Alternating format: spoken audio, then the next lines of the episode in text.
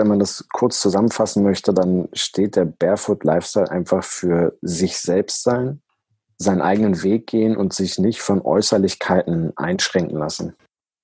Das ist die Stimme von Johannes Queller, mein Gast in dieser neuen Folge der Sportfamilie.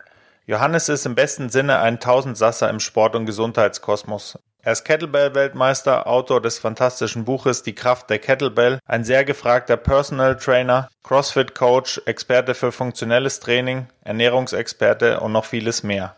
Johannes steht für Buff Strong Barefoot, aber vor allem für einen authentischen Lebensstil und dafür seinen eigenen Weg zu gehen, statt allen anderen Menschen gefallen zu wollen. Ich hoffe, du kannst aus dem Gespräch genauso viel mitnehmen wie ich. Viel Spaß wie immer beim Zuhören und wenn du Feedback hast, schreib mir gerne eine E-Mail an sportfamilie.wissenswelle.com. Die Sportfamilie. Dein Podcast zu hörenswerten Themen aus der Welt des Sports. Meine Leitung geht heute nach Berlin und ich begrüße Johannes bei mir in der Sportfamilie. Johannes, alles klar bei dir? Hi Max, vielen Dank für die Einladung. Äh, und jetzt klappt es auch diesmal. Ne? Ja, wir haben lange auf den Termin gewartet. Du hast ja auch Kinder, so wie ich auch. Da ist natürlich mit der Terminkoordination nicht so leicht, aber jetzt freue ich mich umso mehr. Ich habe hier dein wunderbares Buch auch äh, direkt vor mir. Das sind Schön. schöne Erinnerungen. Da sind einige Schweißtropfen geflossen beim ersten Durcharbeiten, aber Kompliment ja, cool. für das Buch. Also es ist dir Danke sensationell gelungen. Cool, freut mich. Ja, ich würde gern woanders einsteigen und zwar nicht beim Kettlebell-Training. Du bist ja für eine, ja, für eine ganze Menge eigentlich an Themen bekannt. Da ist jetzt die Kettlebell dabei, natürlich auch funktionales Training, Powerlifting, Crossfit, natürlich auch die Ernährung. Aber ich würde gerne mal beim Barfußlaufen anfangen und einfach äh, direkt fragen, was du genau eigentlich meinst mit dem, du nennst es ja Barefoot Lifestyle. Vielleicht kannst du das mal so ein bisschen in deinen Worten erklären. Ich, ich denke mal, dass wenn man das kurz zusammenfassen möchte, dann steht der Barefoot Lifestyle einfach für sich selbst sein, seinen eigenen Weg gehen und sich nicht von Äußerlichkeiten einschränken lassen. So würde ich das kurz und knapp formulieren. Da so ein paar Anschlussfragen, weil also das Natürliche ist ja eigentlich ohne Schuh und frei. Und da wäre jetzt halt für mich die Frage, was du glaubst, was die Leute daran hindert in unserer Gesellschaft, nicht mehr barfuß zu laufen? Und wie könnte man vielleicht Anreize schaffen, dass sie es mehr tun? Äh, ich denke, es liegt an zwei Sachen. Zum einen, die Menschen heutzutage sind brutal verweichlicht, richtige Mimosen. Und also das fängt bei, oh, ich habe kalte Füße immer an und geht bis hin zu, aua, die Steine pieksen. Ähm, also wir sind einfach so gepampert in einem komfortablen Leben, dass wir einfach es nicht mehr ertragen können, wenn wir mal draußen kalte Füße haben oder eben mal auf einen Stein treten, der ein bisschen spitzer ist. Und das Zweite ist, dass die meisten Menschen viel zu großen Misthaufen auf die Meinung anderer Menschen geben und dementsprechend ja. aus Statusgründen und Status wird ja immer äh, Status hat ja immer so eine negative, ähm, so, ein, so ein Geschmäckle. Ne? So, ja. äh, wenn man über Status redet, dann denken die meisten Leute, öh, nee, ich, mir ist Status nicht wichtig, aber Status beschreibt nicht, dass du ähm, extrem viel Geld hast oder ein Ferrari fährst oder so, sondern Status bedeutet einfach nur, wie wichtig dir das Ansehen in der Gemeinschaft ist, in der du unterwegs bist. Und das ist für je, jeder Mensch strebt nach einem entsprechend guten Status. Für den einen ist das der äh, Atomkraft Nein Danke Aufkleber auf dem Auto, mhm. der halt damit ganz klar zu verstehen gibt, mein, äh, ich bin gegen Atomkraftwerke oder Atomstrom und sich damit sozusagen einen höheren Status bei Gleichgesinnten erhofft. Ne? Weil man sagt, ah, guck mal hier, ja. der ist auch gegen Atomstrom. Dementsprechend ist jeder Mensch ist, äh, nach, strebt nach Status. Mhm. Und meisten Menschen haben eben jetzt nicht unbedingt die ansehnlichsten Füße, und ähm, ist ja wirklich so. Ne? Also, also viele Menschen haben einfach keine schönen Füße, mir eingeschlossen. Also mhm. ich habe auch jetzt gerade, ich habe, glaube ich, das Paradebeispiel, nein, das Paradebeispiel nicht, aber ich habe jetzt nicht unbedingt einen schönen Fuß. Ähm, mir ist es aber scheißegal, ob jetzt jemand äh, das sieht und sagt, oh Gott, was hat denn der für Füße? Warum ist es dir scheißegal? Also ich glaube, da könnten sich sehr viele bei dir was abschneiden. War das immer schon so, dass du sagst, ich äh, bin da immer meinen Weg gegangen, fiel es dir damals schwer? Wie kam das? Also ich, habe das nie aktiv gemacht, so dass ich sozusagen sagen könnte, okay, du musst einfach das Buch lesen und dann die Schritte befolgen und dann ähm, bist du fähig, sozusagen auf, äh, auf die Meinung anderer zu, zu scheißen. Bei mir kam das, denke ich, durch mein äh, Aufwachsen. Ich bin in so einem ähm, in Berlin jetzt in einem Immigrantenviertel, sage ich mal, aufgewachsen, äh, mhm. als einer, einer der wenigen Deutschen dort im Viertel und musste mich quasi von klein auf immer behaupten.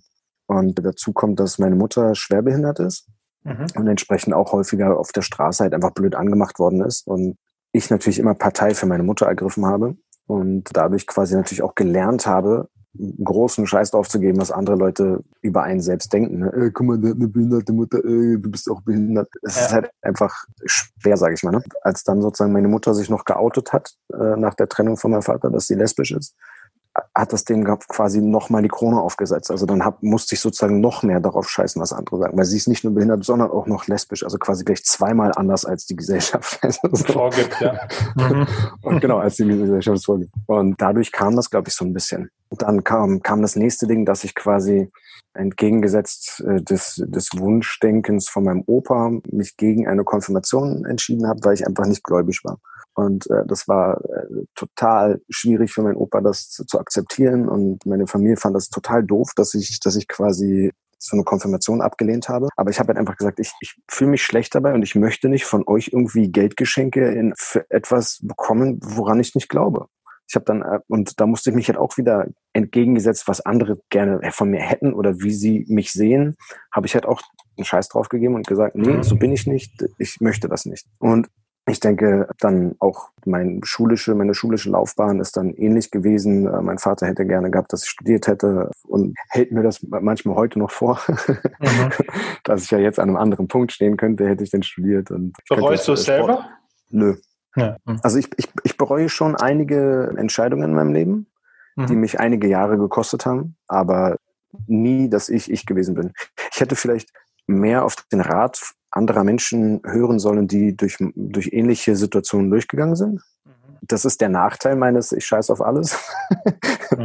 weil ich äh, quasi dann auch meine eigenen Erfahrungen in den meisten äh, Situationen äh, machen möchte. Aber ich bin jetzt 35 und mittlerweile weiß ich einfach, dass ich mir diese eigenen Erfahrungen habe ich genug gemacht jetzt in meinem Leben. Wenn mir irgendjemand sagt, mach das nicht so, mach das gleich so, dann nehme ich diesen Rat dankend an und mache das dann auch so. Aber ich denke, dass so, so kam das einfach dazu, dass mir das immer äh, relativ egal war. Ne? Also vor allem auch das mit dem Aussehen, denke ich, kommt wirklich daher, dass meine Mutter schwerbehindert ist und dadurch ich quasi von früh auf gelernt habe, einfach darüber hinwegzusehen, wenn jemand irgendeine Bemerkung gemacht hat. Ne? Und dementsprechend war es mir auch egal, ob ich jetzt irgendwie, als Jugendlicher war mir das nicht egal, da musste ich natürlich immer die Markenklamotten anziehen.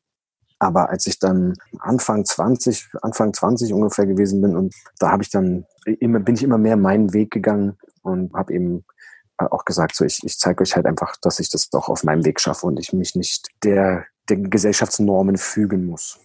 Ist ja, denke ich, ziemlich früh gewesen, trotzdem, dass du deinen Weg gefunden hast, wenn man bedenkt, dass viele gar nicht ihren Weg finden. Ja, äh, stimmt. Aber nochmal. Das, das, das ist halt auch wieder, glaube ich, dass deshalb, weil sie eben oftmals ihre eigenen Bedürfnisse zurückstellen, weil sie anderen gefallen möchten, sei es hm, den Eltern, absolut. den Großeltern und sonst wem. Und dann wird halt quasi eine, was weiß ich, Polizeischullaufbahn eingeschlagen, weil der Papa Polizist ist und die Mutter das gerne möchte, dass er auch Polizist wird oder sie. Und dann wird das halt gemacht, obwohl man gerne lieber, was weiß ich, Feuerwehrmann werden möchte oder Krankenwehr oder, oder, oder, oder Krankenschwester oder was weiß ich was, ne? Aber da sind wir natürlich alle, ja, in der Industrie auch drin oder in der Schiene Schiene drin, sag ich mal, mit Social Media, wo es natürlich auch den Menschen, die eh da brüchig sind, falsch reinspielt, oder? Das ist total kritisch und das hat auch, es, es äh, gibt auch einen klaren Zusammenhang an der Selbstmordrate von Jugendlichen und der immer mehr werdenden Social Media Aktivität. Weil man auf Social Media ja nicht postet, ey Leute, ich hatte heute einen schlechten Tag, keine Ahnung, mir ist halt die und die und die Scheiße passiert, äh, doof, sondern man postet ja nur, ey Leute, ich bin hier im Fünf-Sterne-Hotel und ich habe das beste Leben, wuhu so. Und gerade wenn man jetzt irgendwie mit sich selbst noch nicht so ganz im Reinen ist, so als, als Heranwachsender irgendwie in der Pubertät und quasi eh schon durch Selbstzweifel geplagt ist und die Zukunft ist unsicher und man macht sich so viele Gedanken und dann sieht macht man Social Media auf und alle posten, wie geil ihr Leben ist und man selbst hat gerade irgendwie so nur Struggles, äh, da bist du deprimiert, wenn du nicht ein äh, dickes Fell hast. Ne? Also deswegen, das sehe ich auch ganz kritisch mit dem, mit dem Social Media. Und da bin ich ja genauso, ne, wie du auch schon gesagt hast, so ich, ich poste eben auch mal, hey, guck mal, ich bin ein bisschen dicker, scheiß drauf. Ja, oder, oder halt auch zum Beispiel, ich, die meisten kurzen Hosen, die ich habe, die sind auch gerade durchs, durchs viele Fahrradfahren und so weiter, die haben halt alle im Schritt ein Loch, ne? Deswegen schmeiße ich die aber jetzt nicht weg und ich bin zu faul, die nähen zu lassen. Das heißt, ich, ich laufe jetzt einfach die ganze Zeit mit löchrigen kurzen Hosen rum. Das kenne ich, da habe ich auch einige im Schrank. Aber es die, ist mir eben auch egal, ne? Weil wie, wieso hast du damals überhaupt aufgehört? Fünf Jahre ist eine lange Zeit, barfuß zu laufen. Also ich laufe immer noch barfuß. Äh, das Einzige, was jetzt ist, ist, dass ich halt quasi ganzjährig Sandalen trage. Also mein Fuß ist weiterhin offen und die Sandalen haben eine sehr dünne Sohle. Und ich habe vor zwei Jahren im Winter, also vor eineinhalb Jahren quasi, habe ich aufgehört, weil es mich zu Tode genervt hat, fünf, sechs Mal am Tag meine Füße mit Seife zu schrubben und die, die halt permanent richtig hart sauber zu machen, weil die halt einfach durch diesen Berliner Straßendreck unfassbar dreckig ja. geworden sind. Und äh, durch dieses permanente Schrubben geht natürlich dann auch die Haut kaputt. Und dann hat man halt mal ein Hautekzem oder so, weil halt die Haut sich nicht mehr gegen alles Mögliche wehren kann. Und ja, dann geht man zum Hautarzt, dann muss man da ein bisschen Cremes drauf schmieren, dann ist das Ekzem wieder weg. Aber es ist halt einfach nervig gewesen, permanent da zu schrubben und zu schrubben und die Füße und den ganzen Dreck zu haben. Und deswegen habe ich halt einfach angefangen, mit Sandalen rumzulaufen. Das ist äh, fast wie Barfußlaufen und nicht ganz wie Barfuß, aber eben fast. Und also wegen der Kälte macht es mir gar nichts aus. Aber dadurch habe ich jetzt einfach nicht mehr so diese hardcore dreckigen Füße. Ne? Hm. Ja gut, da ist natürlich, sind Berlins Straßen, ist ja quasi der Endgegner, glaube ich, den man haben kann, im Sinne von Dreck und äh, also mehr. Ja, voll. Ich wollte eben über das Thema mit dir sprechen, weil ich jetzt, die Kinder hatte ich schon erwähnt, aber ich glaube, das ist halt auch beim Thema nichts auf die Meinung geben. Die denken halt nicht nach. Und das Normale ist eigentlich, dass du barfuß losläufst. Ich glaube, Absolut. ich persönlich habe gemerkt, ich werde ja auch wie ein UFO angeschaut, wenn ich hier mit meinen Kids draußen barfuß gehe, was wir oft machen. Hm. Äh, warum ich glaube, da geht so viel kaputt äh, in den Kindern, wenn du die so früh immer, wie du sagst, so ein bisschen mimosenhaft aufziehst oder immer keine Kälte, keine immer sofort Jacke an, immer darfst nicht irgendwie fünf Minuten frieren. Vielleicht kannst du da auch noch mal was zu sagen. Also grundsätzlich würde ich das erstmal so oder ich sehe das so, dass es zwei verschiedene Arten von Menschen gibt. Es gibt einfach die Menschen, die wirklich wetteranfällig sind, also die halt sich wirklich einfach schnell erkälten, weil sie einfach, was, warum auch immer, ein schlechtes Immunsystem haben oder was auch immer und eben durch nasse Haare draußen im Winter eben wirklich krank werden. Ich persönlich sehe das aber so, dass äh, du wirst nicht krank, weil du mit nassen Haaren draußen bist. Auf gar ja, keinen Fall. Dieser Meinung, Mechanismus ja. funktioniert überhaupt gar nicht. Also ja. wie, was soll denn das? Ähm, das Einzige, was es halt ist, ist, dass es ein Stressor für den Körper ist, weil er halt eben dann noch mehr äh, wärmen muss. Das ist einfach erstmal ein Stress für den Körper. Und wenn der halt noch auf anderen Ebenen Stress hat und eben nicht so eine Stresstoleranz hat. Und da gibt es ja wirklich genetische Unterschiede, die Stresstoleranz von verschiedenen Menschen. Und das heißt, ich sehe das komplett anders als meine Frau zum Beispiel. Ähm, mhm. meine Frau ist eben auch so, Kinder immer super warm anziehen, die dürfen bloß nicht frieren. Und wenn ich halt mit Kilian jetzt zum Beispiel, das ist der dreieinhalbjährige, auf dem Spielplatz bin, jetzt auch im, im Frühling, wo es halt auch ein bisschen kälter war, und er sagt, ich will meine Schuhe ausziehen, dann sage ich halt, okay, wenn dir halt kalt wird, ziehst du wieder an. So. Also ich, ich bin da halt gelassen. Ich sage halt nicht, du musst jetzt auch barfuß machen, weil Papa ist barfuß, sondern er sieht es, dass ich barfuß bin und will es halt dann auch mal machen. Ne? Ich habe einen Kumpel, der ist in der Karibik quasi, also der, der hat die Abi gemacht und dann ist er nach dem Abi ist so drei Jahre durch die Weltgeschichte gesegelt und hat halt eine Weltreise gemacht mit 2000 Euro damals. Und ist drei Jahre durch die Weggeschichte und dann hat er halt eine, eine, mit einer Freundin ein Kind bekommen und dann sind die nach Deutschland gekommen, wegen der ersten drei Jahre, wegen dem guten Gesundheitssystem hier. Und der Sohn von denen war halt auch, ne? T-Shirt, kurze Hose und keine Schuhe an, äh, barfuß im Oktober. Und ich dachte mir so, ja, weißt du, wenn, so, sofern sich da halt nichts beschwert, sofern das Kind nicht regelmäßig krank wird dadurch, so, so weißt man muss halt einfach ähm, adaptieren und, und reagieren, sage ich mal. Ne? Also es spricht doch nichts dagegen, das mal auszuprobieren, wie denn die Kältetoleranz des Kindes ist. Man muss ja nicht per se das einfach machen, was eben wieder die Gesellschaft vorgibt und sagt, nee, bei so und so viel Grad muss eine Mütze, muss ein Schal, muss ein dies. Nee, das, das kann man doch individuell mal gucken, wie da die, also wie der Körper reagiert ne, mit, den, mit den verschiedenen Kindern oder verschiedenen Menschen. Was war eigentlich damals der Auslöser für dich, dass du dich in die in diese ganze Welt von von der Fitness und Functional Fitness und Kettlebell natürlich später dann aber erstmal Fitness begeben hast? Also kannst du dich da gab es dann konkreten Auslöser, dass du sagst, ja, da kann ich das direkt drauf zurückführen? Also ich habe mit so neun oder zehn habe ich angefangen mit Taekwondo. Mit mhm. zwölf dann habe ich Capoeira äh, gemacht und dann kam irgendwann so ein bisschen so Larifari Brazilian Jiu-Jitsu dazu. Äh, das habe ich aber äh, nur ganz kurz gemacht und nur so sporadisch. Und mit 17 habe ich halt angefangen, Capoeira-Kurse auch zu geben. Und hatte aber nie irgendwie so die Ambitionen, da jetzt irgendwie Trainer zu werden oder so. Habe halt einfach gerne da die Kurse gegeben. Und dann habe ich zwei Ausbildungen angefangen. Einmal als äh, Medienassistent weil von mir von der Schule sind halt viele dann irgendwie gewechselt und wollten Medienassistent machen und ich dachte, oh cool, ich, bin ja auch gerne am Computer, passt. ähm, dann habe ich das angefangen und äh, da hatte mein Papa aber auch schon gesagt, so, das ist nichts für dich. Und dann habe ich das nach einem Jahr abgebrochen, weil es halt einfach wirklich nichts für mich war.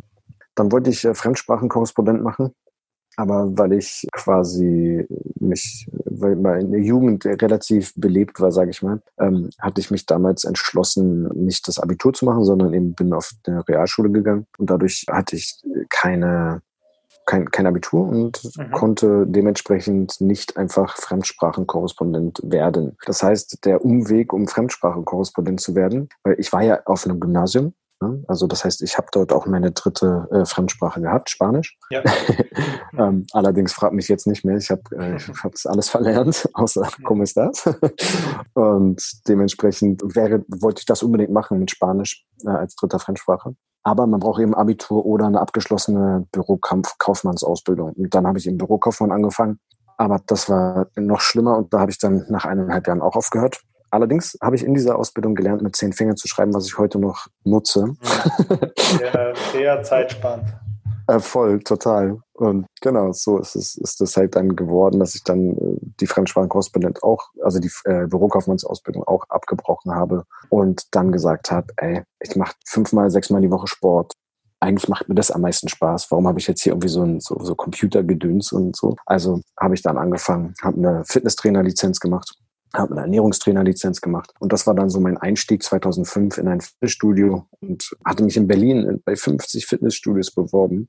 Und nur ein einziges hat überhaupt zurückgeschrieben und mich eingeladen zum Vorstellungsgespräch. Die anderen haben noch nicht mal geantwortet. Mhm. Und in diesem, in diesem Health Club, da ja. gab es, da wurde man dann relativ schnell zum, auch zu, in, ins Personal Training geschoben, weil das natürlich fürs, fürs Unternehmen wesentlich mehr Umsatz gebracht hat. Ne? Und ja, dementsprechend habe ich sozusagen als Fitnesstrainer dort beginnen wollen und war dann äh, 2006 Personal Trainer. Das hast du genau. die, die Zertifikate und Lizenzen schon erwähnt. Du hast ja wahnsinnig viele angehäuft. Da so ins Auge gesprungen, als ich mich so ein bisschen vorbereitet habe. Da, äh, da wäre jetzt die Frage, was war die wertvollste Ausbildung für dich, wenn du jetzt von allen Fortbildungen, Ausbildungen wählen müsstest, die dich richtig weitergebracht hat? Nein, also ich würde, ich würde diese Frage quasi anders beantworten. Zum, mit meinem jetzigen Wissen und jetzigen Kenntnisstand würde ich quasi eine Ausbildung wählen, die ich nie, dort nicht gemacht habe oder Lizenzen. Und zwar ja. die Fitnesstrainer Lizenz oder Ausbildung zum Fitnesstrainer bei der DKKA, das ist die Deutsche Kraft- und Konditionsakademie. Dort äh, würde ich dann quasi eine Ausbildung machen. Ich bin auch mit denen schon am, am Sprechen und Dort könnte man, kann man quasi mit Queller 10 auch mit 10% Rabatt quasi bekommen für die mhm. Ausbildung. Allerdings muss man sich halt dort auch bewerben, weil die halt nicht jede nehmen. Also das ist wirklich die, eine qualitativ extrem hochwertige Ausbildung, was Fitness mhm. angeht. Und danach bist du halt wirklich ein top ausgebildeter Fitnesstrainer und hast dir sämtliche Umwege erspart. Also in dieser Ausbildung lernst du eben wirklich auch den Quad, also den Unsinn vom richtig Guten zu unterscheiden und wirst halt nicht einfach nur danach auf den Markt losgelassen und versuchst den nächsten äh, Detox-Tea zu verkaufen. Und für mich aus all den Lizenzen, die ich gemacht habe, war die wertvollste mein 1000 Dollar T-Shirt, die CrossFit Level 1 Certification, weil nicht von den Inhalten, die ich dort gelernt habe, sondern weil sie mir meine Sicht auf Fitness geöffnet hat seit, seit 2009, da habe ich quasi das, äh, die, meine erste äh, Zertifizierung gemacht mhm. mit CrossFit. Nee, gar nicht, Anfang 2010 war das. 2009 habe ich selber mit CrossFit angefangen und 2010 hatte ich halt quasi Anfang im Februar oder so die Lizenz gemacht Und die hat mir richtig die Augen geöffnet. Und dann kamen halt weitere Lizenzen. Und ich habe aber dann sozusagen viel mehr angefangen, mir selbst in, in den Bereichen Bücher und Experten zu suchen, mich dort fortzubilden und habe halt seitdem extrem viele Bücher zum, zur Trainingslehre, Trainingswissenschaft und ähm, ja, ja. Trainingsplanung und so weiter gelesen und dort quasi sehr viel ähm, Wissen angehäuft. Ja, du bist ja, du bist ja auch sehr, sehr bekannt und geschätzt für deine, deine Technik. Äh, da hätte ich auch noch eine Frage. Du hast ja super Tutorial-Videos äh, für alle Bereiche. Auch in dem Kettlebell-Buch kommt es super rüber. Wer war da bei dir verantwortlich dafür, dass du das so gut erstens erklären kannst? Weil das ist ja nicht so, dass man selber unbedingt, jeder, der eine gute Technik hat, kann das auch gut erklären. Du kannst es. Also wie, wie kommt es dazu, dass, dass du so gut erklären kannst und wie hast du selber, wer ist verantwortlich für deine gute Technik? Schwierig zu beantworten. Ich denke, dass also es gibt ja grundsätzlich erstmal, auch wenn es abwertend jetzt klingt, ist überhaupt nicht so gemeint, aber es gibt ja Be Bewegungslegastheniker und es gibt einfach ähm, sportbegabte oder sportaffine Menschen. Und ich bin eher einer, der sieht etwas und kann es direkt umsetzen. Und dann gepaart mit dem Capoeira, was ich halt zehn Jahre lang gemacht habe in meiner Jugend, wo ja gerade die Motorik stark ausgeprägt wird. Da ist, also Capoeira, für die, die es nicht kennen, ist halt so brasilianischer äh, Kampfsport mit tänzerischen Elementen, wenn man so möchte. Quasi mhm. Breakdance mit Treten und Hauen dazu. und dementsprechend ist, hat das natürlich meine, meine Agilität ähm, schon und, und Konzentration, Bewegungsgüte, sag ich mal, ähm, schon stark beschleunigt oder geboostet. Und dann habe ich irgendwie, ich weiß nicht, wo das herkommt, ich habe einfach ein, also ich, ich, ich sehe einfach, wenn eine Bewegung flüssig oder gut aussieht oder nicht. Da habe ich einfach ein gewisses biomechanisches Verständnis für. Und ich kann dir aber nicht genau sagen, woher das kommt. Also ich kann dir jetzt nicht sagen, ich habe jetzt äh, mich äh, jedes Wochenende oder jeden Tag zehn, Stunden hingesetzt und habe daran geübt und geschult und Videos angeguckt und einfach gearbeitet, sondern ich habe dieses biomechanische Verständnis einfach dafür für Übungen, wie sie aussehen, wie sie ausgeführt werden sollten und so weiter. Und habe eben entsprechend auch einfach mittlerweile ja schon fast zwei Jahrzehnte auf dem Buckel, was trainier, also was, was trainierende Tätigkeit angeht und zweieinhalb Jahrzehnte, was halt Selbstsport angeht. Und ja, das macht dann natürlich schon eine ganze Menge aus. Da vielleicht noch eine Anschlussfrage. Also wenn du jetzt sagst, du, du würdest jemand einen Rat geben, der jetzt äh, sich vielleicht im ersten Schritt noch keinen Personal Trainer leisten kann oder will, in den Grundübungen eine saubere Technik bekommen will, neben deinen Videos und vielleicht von anderen Kanälen, was, was sind so Standardwerke für dich oder Standardtrainer, Standardbücher, wo du sagst, das ist wirklich, das hat, das macht einen Unterschied, das hat Hand und Fuß, was da steht? Ach, schwierig. Also man muss ja erstmal gucken, ist man jemand, der gut selbst die Sachen auch umsetzen kann und lernen kann. Weil ich habe zum Beispiel auch häufiger mal so Einzeltrainings, wo die Leute irgendwo aus Deutschland äh, nach Berlin kommen, um mit mir ein, ein Training zu machen. Mhm. Und ähm, die kommen dann an und ähm, haben teilweise eine sensationelle Technik und die sagen halt, ja, ich habe mir das nur mit deinem Buch und mit deinen Tutorials auf YouTube beigebracht. Und dann denkst du so, was, wirklich? Krass, richtig mhm. gut. Und dann kommen andere, die sagen, ich war schon bei zwei Workshops, ich war schon bei einer Lizenz äh, Lizenzierung, ich war schon bei dies, ich mache das schon seit fünf Jahren und du guckst dir die Technik an und denkst dir so, oh. Und dementsprechend ist das schon mal schwer zu sagen, so dass man sagt, okay, du kannst auf jeden Fall mit dem und dem Buch das lernen. Und dann sind die meisten wirklich guten Trainingsbücher brutal kompliziert. Mhm. so dass man da schon echt krass in der Materie stecken muss. Fürs Powerlifting würde ich sicherlich äh, Juggernaut Training Systems empfehlen von Chair Wesley Smith. Fürs olympische Gewichting Olympic Weightlifting von Greg Everett. Also die zwei dafür erstmal.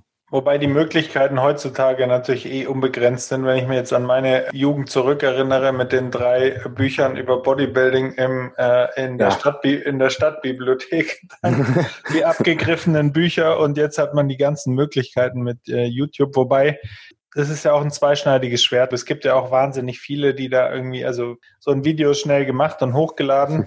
Welche schlechten Ratschläge, wenn du es jetzt mal so sagen würdest, äh, siehst du immer wieder und die du auch nicht mehr hören kannst oder auf was würde, was sind so Checks, die man selber irgendwie machen würde? Ähm, ich denke, das Einzige, was man auf jeden Fall sagen kann, renn weg ist, wenn die Person dir versucht, irgendeinen Detox anzudrehen. Also dann würde ich auf jeden Fall rennen und äh, eigentlich quasi bei, bei allen möglichen MLM-Geschichten, ne? also ja. bei allen möglichen Sachen, wo dir irgendwelche Pillen und Pulver und äh, Boosterchen irgendwie empfohlen werden und gesagt wird, äh, das musst du machen, dann da würde ich auf jeden Fall rennen. Weil ganz ehrlich, gerade die Anfänger und die meisten Trainingsvideos sind ja für Anfänger und Beginner, die brauchen keine BCAAs, die brauchen kein, die brauchen nicht mal Eiweißpulver. Die müssen erstmal überhaupt anfangen zu wissen, dass sie halt sich gut ernähren müssen, um gut zu regenerieren die müssen überhaupt erstmal wissen, okay, ich muss mal vielleicht ein bisschen mehr Eiweiß essen, wenn ich Muskeln aufbauen will. Und die müssen dann halt erstmal Basics lernen, bevor die dann sagen, okay, weil Supplements sind halt einfach das, das, das letzte bisschen fünf Prozent. immer die Abkürzungen, die die Leute haben möchten, weil der, genau. der Weg an sich ja. ist einfach anstrengend und Richtig. einfach immer ja. sehr schnell, die wollen immer da links, rechts abbiegen und dann sind sie da. Genau. Also ich denke, um das, um das jetzt zu beantworten, worauf man achten sollte, ist, wenn dir jemand äh, sagt, dass es notwendig ist, Supplemente zu nehmen, dann rennen. Ähm, ansonsten sind die Wege brutal unterschiedlich, je nachdem, was du halt machen möchtest. Ne? Eine entsprechend, ich sag mal, gute Fitness kannst du mit allem aufbauen.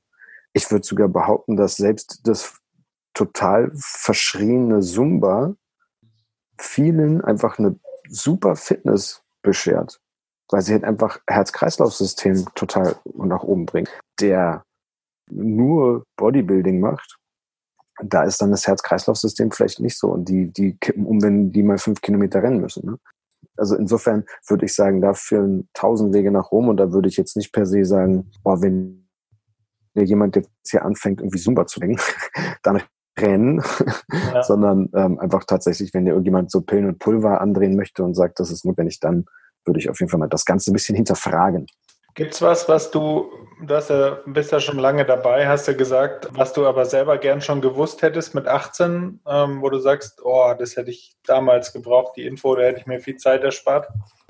Ich hätte gerne gewusst, dass äh, Dan John, mhm. kennst du Dan John? Ja. Ist ein internationaler Strength Conditioning Coach, Diskuswerfer, damals auch im, im Nationalteam in, in, in, den USA. Auch in deinem Buch vor, glaube ich, gell? Genau, genau. Ja. Ich halte sehr viel von ihm. Er ist, ein, er ist mittlerweile schon über 60 und ähm, ist ein Top-Typ. Ich hatte ihn mal in Wien getroffen und habe dann da noch mit ein paar anderen Trainern einen, Abend mit ihm verbracht und, sein, und, und ihm, mit ihm äh, den, den äh, Workshop bzw. Seminar The Art of Coaching ähm, mir von ihm angehört, angeschaut. Mhm. Und super Typ. Und der hat halt einfach ein einen Satz rausgehauen, der immer noch mit mir rumgeistert und einfach sensationell auf dem Punkt ist. Und das ist good enough is good enough. Das ist einfach sensationell. Das hätte ich gerne mit 18 gewohnt, gewusst, weil man hat dieses, dieses total zerstörerische Streben nach Perfektion. Und das Streben nach Perfektion ist eigentlich schon per Definition unglückbringend. Das mhm. ist ja quasi wie so ein, so, ein, so, ein, so ein witziger Satz, den man ja öfters mal hört. So, der Tag, an dem du anfängst mit Bodybuilding, ist der Tag, an dem du für immer zu dünn sein wirst, zu wenig Muskeln haben wirst. Und äh, das ist ja wirklich so. Die haben ja komplett eine Klatsche. Da steht jemand mit 95 Kilo und 5% Körperfett vor dir und sagt, ach, ich habe viel zu schmale Schultern, meine Brust ist zu klein, weiter. Und, und irgendwie 95% der Menschen gucken ihn an und denken so, willst du mich verarschen? Dein, Obersch äh, dein, dein Oberarm ist so dick wie mein Oberschenkel. du hast nicht zu wenig Muskeln. also ich denke, dass das sozusagen, ähm, also das hätte mir auf jeden Fall auch, auch viel quasi dieses Perfekte erspart, wenn ich äh, damals schon äh, die Maxime gehabt hätte, good enough is good enough. Hast du Bücher schon erwähnt, dass du auch sehr, sehr viel liest oder gelesen hast? Ja. Gibt es da was, was äh, jetzt über alle Bücher, wo du sagst, das ragt so heraus oder das hat für dich einfach überragend viel gebracht oder auch dich, dein Denken und dein Handeln auch verändert, nachhaltig? Da gab es viele, da gab es viele Bücher. Ähm, also Im letzten Jahr habe ich, ähm, glaube 30 Bücher gelesen und das letzte Jahr war sensationell, das war richtig gut. Und mhm. in diesem Jahr habe ich bereits zwei Bücher geschafft. Corona is a bitch. Und auch, auch der, der Januar und Februar äh, bestand aus einem sehr, sehr intensiven Projekt, wo ich leider keine Zeit hatte, so wirklich zu lesen. Äh, was ich total schade finde, weil ich eben super gerne lese. Aber was mich auf jeden Fall damals, Gott, wann habe ich das gelesen? 2007 2006 oder 7, 2007 habe ich das, glaube ich, gelesen. The Secret.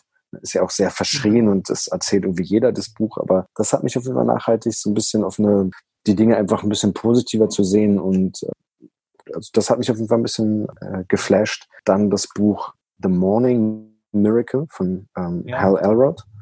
das hat mich auf jeden Fall auch positiv beeinflusst und nachhaltig äh, beeinflusst, weil das quasi einfach so nochmal so der, der letzte Wink in Richtung so, ey, morgens ist einfach die Welt cool, weil einfach alle anderen schlafen und du kannst einfach rödeln ohne Unterbrechung. Und das war, das war auf jeden Fall ein Life-Changer, einfach morgens zu arbeiten. Und auch jetzt in der Corona-Zeit ist das eine Sache, die mir quasi auch den Arsch überhaupt rettet, weil sobald das Kind dann so ab, ab 7 Uhr oder so wach wird, ist der Tag gelaufen mit Arbeit. Ja, wann stehst du dann genau auf? Ganz unterschiedlich, kommt immer darauf an, äh, wann wir es auch schaffen, abends ins Bett zu gehen, weil ich versuche natürlich nie unter sechs Stunden Schlaf zu kommen. Ich strebe aber immer nach acht Stunden. Und ich schlafe aber in der, als de facto im Durchschnitt momentan um die sechseinhalb oder sechs Stunden. Und äh, das ist auf jeden Fall zu wenig, das merke ich. Aber ich stehe so zwischen vier und äh, sechs Uhr auf. Ist, wie gesagt, immer so ein bisschen flexibel, je nachdem, wann ich ins Bett gekommen, komme und wann, weil wir gehen alle zusammen immer schlafen. Also ich, wir legen uns auch hin, wenn, wenn der äh, Mittlere dann schläft. Und wir schaffen es aber, selbst vor Corona haben wir es eigentlich selten geschafft, vor neun Uhr im Bett zu sein. Das heißt, äh, dann, wenn ich dann um 4.30 Uhr aufstehe, habe ich entsprechend auch nur siebeneinhalb Stunden geschlafen. Ne? Ja. Aber da gehen wir dann schon, schon mit schlafen. Und dann stehe ich zwischen vier und sechs auf, um da halt ein bisschen was zu schaffen. Ne? Deine konkrete Routine, hat sich die geändert nochmal? Wie ist die momentan? Vielleicht kannst du dazu was sagen? Ich hatte letzten Monat hatte ich eine 30 Tage Change Your Life Challenge auf, Instagram, Instagram. Mhm. Genau und äh, genau deswegen, weil ich eben jetzt durch Corona auch gar keine Routine mehr hatte, weil wir einfach irgendwie noch später als neun ins Bett gekommen sind, dementsprechend dann noch morgens total im Arsch waren und einfach nur so in den Tag hineingepimmelt haben. und ähm, deswegen äh, war da gar keine Routine mehr. Da habe ich halt vor einem Monat gesagt, ey, ich, ich brauche wieder eine Routine. Und das, ich bin halt so ein Challenge-Typ, ne? deswegen habe ich dann halt einfach mir Gedanken so eine Challenge gemacht und habe dann gesagt, okay, hey, da können bestimmt noch andere von profitieren. Also habe ich die Challenge öffentlich gemacht, konnte jeder mitmachen, wer, wer wollte. Die Challenge ist super. Ich habe mir die angeschaut und großes Kompliment. Also motivierend und cool gemacht. Dazu habe ich mir eine Frage aufgeschrieben, mit welcher der Tasks du da die, selber die größten Probleme hattest. Ja, und zwar hatte ich die größten Probleme mit einer Seite am Tag lesen und Mittagsschlaf machen. Okay. Das war das, was mich am meisten gestresst hatte, weil ich halt natürlich auch die letzten drei Wochen wie total eingespannt war, um dieses zwölf Wochen Single Kettlebell Trainingsprogramm für Einsteiger zu machen. Wir sind ja noch quasi eine mehr oder weniger One-Man-Show. Ich mache den Trainingsplan, ich schreibe den Text dazu, ich designe das PDF, ich designe den, den Trainingsplan, ich stelle das dann bei der Webseite ein und ich kümmere mich um die Vermarktung.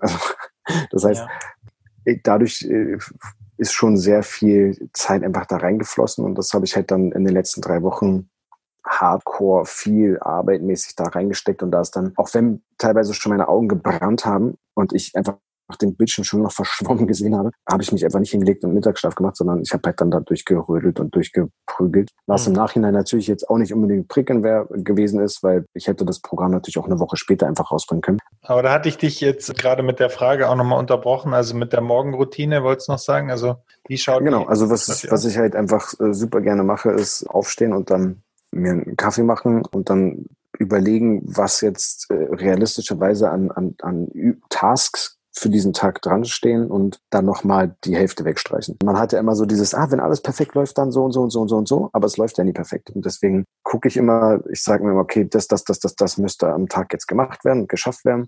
Und dann versuche ich halt, also dann, und dann klammer ich aber schon wieder so Sachen, also nicht die Hälfte, aber ich, ich klammer dann immer wieder so ein paar Sachen raus und sage, okay, das wäre, das muss gemacht werden und das wäre nice to have. Und so priorisiere ich dann sozusagen schon mal den Tag, so dass ich da dann sozusagen so eine gewisse Leitlinie habe. Also ich habe auch keine To-Do-Liste im herkömmlichen Sinn, sondern nach dem Motto von Get Things Done oder Getting Things Done. Da geht es ja auch darum, dass du halt quasi einfach eine nächste Schritteliste hast. Ne? Also, und diese nächste Schritteliste ist quasi einfach, da kannst du dir dann Sachen raussuchen. Also es ist keine strikte To-Do-Liste, sondern ähm, ich gucke halt das, was gerade gemacht werden muss. Selbst wenn man sich etwas plant, dann kommen ja eh permanent Sachen dazwischen. Und ne? dann äh, streitet man sich mit dem Vermieter rum, dann kommt plötzlich von der Rentenversicherung eine Betriebsprüfung rein, mitten in der Corona-Zeit und du denkst, du habt ihr nichts anderes zu tun. Und äh, ja, also ne, dann, dann kommen einfach so verschiedene Sachen immer, die dir dann immer den Tag so dann kidnappen. Ja, absolut. Und, und mit Kindern auch noch dann. Ja, ja, das sowieso. Also die, du kannst ja nie planen, okay, wenn die mitmachen, dann, nee, nee, ja. Die machen nicht mit. Also meine Morgenroutine sieht eben so aus, ich stehe auf, mache meinen Kaffee, journal quasi erstmal ein bisschen, wie, wie der Tag ungefähr ablaufen kann. Und dann gehe ich kalt duschen, mache einen Satz Liegestütz und dann setze ich mich, wenn ich noch Zeit habe, an den Rechner und arbeite ein bisschen was. Oder ich mache direkt das Frühstück für die ganze Familie. Mit den Büchern, also ich, auch da hatte ich dich äh, unterbrochen. Du warst bei der The Miracle Ach, Morning. Da wolltest aber, glaube ich, noch ein paar Bücher noch ergänzen. Ach, es, es gibt zu viele äh, tolle Bücher. Ja. Jetzt gerade lese ich äh, Michael Hyatt, Your Best Year Ever. Da geht's halt darum, was dich zurückhält, wie du das quasi, also so dann deine, deine eigenen Beliefs äh, änderst und wie du sie überkommst und wie du halt quasi einfach deine effektive Ziele setzt, also quasi nicht einfach nur Ziele setzt und sagst, oh, in, äh, treu dem Motto hier, the one thing und dann halt quasi äh, dream big und irgendwie so das aim high und äh, das Ziel soll zehnmal so groß sein, wie es eigentlich realistisch Ziel, äh, sondern einfach effektive Ziele, die du halt wirklich machen kannst. Und eben effektiv bedeutet eben auch, dass du sie in einem drei Monats Zeitfenster machst. Weil alles, was über drei Monate hinausgeht, kann unser Gehirn quasi gar nicht verarbeiten. Das heißt, wenn du jetzt zum Beispiel sagst, wenn du jetzt weiter rauchst, stirbst du in einem Jahr. Dann sagst du, okay, Danke, Bruder, ja. für die Info. So, weil dich interessiert dich, was in einem Jahr ist. Dein Gehirn kann dich in einem Jahr gar nicht sehen, sondern ähm, du kannst nur die nächsten drei Monate über, überbrücken. Und deswegen spricht er halt davon, dass man halt so effektive Ziele in den nächsten drei Monaten macht. Ähm, super Buch, also Your Best Year Ever von Michael Hyatt. Das, äh, wie gesagt, lese ich gerade. Ansonsten sind ja, sind ja auch verschiedene Sachen. Also ich lese zum Beispiel ausschließlich ausschließlich Fach- und Sachbücher und keine no Novellen oder sonst irgendwas. Das Einzige, was ich jetzt mal mir geholt habe von Peter Falk, Just One More Thing. Peter Falk ist der, der ähm, Schauspieler von Columbo, falls mhm. du das, die Serie noch kennst. Ja, klar, natürlich. der, der hat ja quasi so ein Buch, so ein bisschen Biografie von ihm geschrieben, ne? So, Just One More Thing. Und das habe ich quasi als erstes Buch jetzt mir mal geholt, wo ich, wo ich sage, so ich, ich will mal was anderes lesen, wenn ich mal zwischendurch mal irgendwie keinen Bock habe. Weil ich stehe ja. dann immer, ich habe ich hab ungefähr, ich muss kurz sehen, zwei, vier, sechs, acht, zehn, zwölf, vierzehn, sechzehn, achtzehn, zwanzig, zwanzig, vier, sechs, acht. Ich habe gerade 33 Bücher, die ich gleichzeitig lese. weil, weil, ähm, ja, ja, weil aber weil es eben diese Fach- und Sachbücher sind. Ne? Dann ist halt das eine ist halt Persönlichkeitsentwicklung, das nächste ist Mindset, das nächste ist äh, Marketing, das nächste ist wie äh, schreiben, also einfach äh, Sätze besser bilden, weil ich habe mir grauenhafte Satzbildung. das nächste ist halt ein Fachbuch über Essen, das nächste ist äh, über Businessplan schreiben, das nächste ist äh, wieder über emotionale Rhetorik und so weiter. Ne? Also das heißt, ich, ich lese querbeet und je, dann stehe ich halt auch manchmal einfach so zehn Minuten vor diesem, äh, worauf habe ich eigentlich gerade Bock, so was, was interessiert mich gerade. Aber ich finde das halt wichtig, weil wenn du gerade etwas liest, einfach nur ein Buch fertig zu machen, dann bist du nicht dabei. Dann bist du im Kopf woanders, dann liest du zwar die, die Zeilen und die, die Wörter, aber sie kommen halt einfach nicht an. Und dann äh, brauchst du es halt auch nicht lesen. Ne? Deswegen lese ich halt immer das, was, worauf ich gerade Bock habe. Also Wie behältst du das sage, Wissen? Also hast du da ein System? Ich, ich bin so ein notorischer Eselohrenmacher, deswegen ich, ich mag auch digitale Bücher nicht, sondern ich habe halt die Bücher wirklich physisch ja. im Regal stehen und dann lese ich die mit Marker und Eselsohren. Und bei besonders guten Büchern mache ich mir dann halt auch digitale Notizen. Also dann schreibe ich halt quasi direkt äh, so Bücherzusammenfassungen in mein Buch rein. Also zum Beispiel ein Oh, das ist eine absolute Empfehlung. Ich weiß nicht, weil gerade so zum Beispiel Finanzen ist ja auch so ein Thema, ne? Was die Leute und ich habe, als ich Riches, das ist auch schon, das habe ich vor, ich glaube vor vier Jahren oder so habe ich das gelesen. The Richest Man of Babylon, äh, The Richest Man in Babylon. Ich habe das im Englischen gelesen. Ist super mhm. witzig mit diesem Engl äh, alten Englisch. Und das Buch war so gut. Ich habe ich habe danach war ich richtig sauer auf meine Eltern, dass sie mir nicht beigebracht haben, wie man anständig mit Geld umgeht. Also das, das, das fand ich persönlich einfach äh, wirklich sensationell, um einfach zu verstehen, wie man mit Geld umgehen sollte. Ne? Also ja, ich denke, wir haben wahnsinnig viel besprochen. Was mich jetzt noch interessieren wird oder was so ein bisschen an den Anfang des Gesprächs zurückgeht, was jetzt auch das Thema Kinder nochmal angeht und Kinder und äh, Sport und Gesundheit, weil es uns ja auch beide betrifft. Wir sind ja auch beide durch das glorreiche deutsche Schulsystem mit dem Sportunterricht gegangen. Ich glaube, da sind wir uns einig, dass da einiges besser gemacht werden könnte. Aber wenn du jetzt oh ja. die Hoheit drüber hättest und auch die Finanzkraft, um da wirklich Sachen anzuschieben, mit deiner ganzen Erfahrung, was wären so die ersten Punkte, die dir einfallen würden, wie man den, den Schulsportunterricht verbessern könnte? Fällt dir dazu was ein?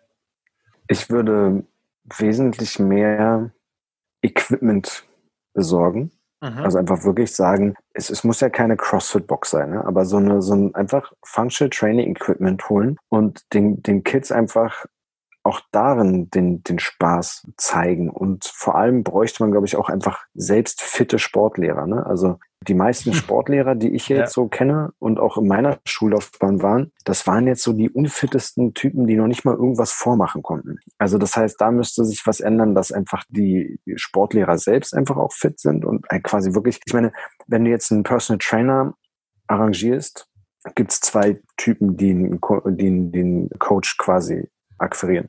Der eine ist jemand, der nimmt halt einen Coach, der jetzt nicht mehr so in Shape ist, weil man schämt sich ja selber und möchte lieber so auf einer Wellenlänge mit dem Coach sein. Ein anderer nimmt sich halt den, der am besten aussieht, weil so will ich ja auch aussehen, so als Vorbild. Aber ich denke mal, dass gerade mal in der, in der Pubertät und gerade bei so Schülern, bei quasi noch Kindern, die haben ja noch viel mehr dieses, du bist ein Vorbild für die. Und dementsprechend sollte so und das ist eigentlich entgegengesetzt komplett meinem sonstigen Auffassung, dass mhm. jeder so aussehen soll, wie er will.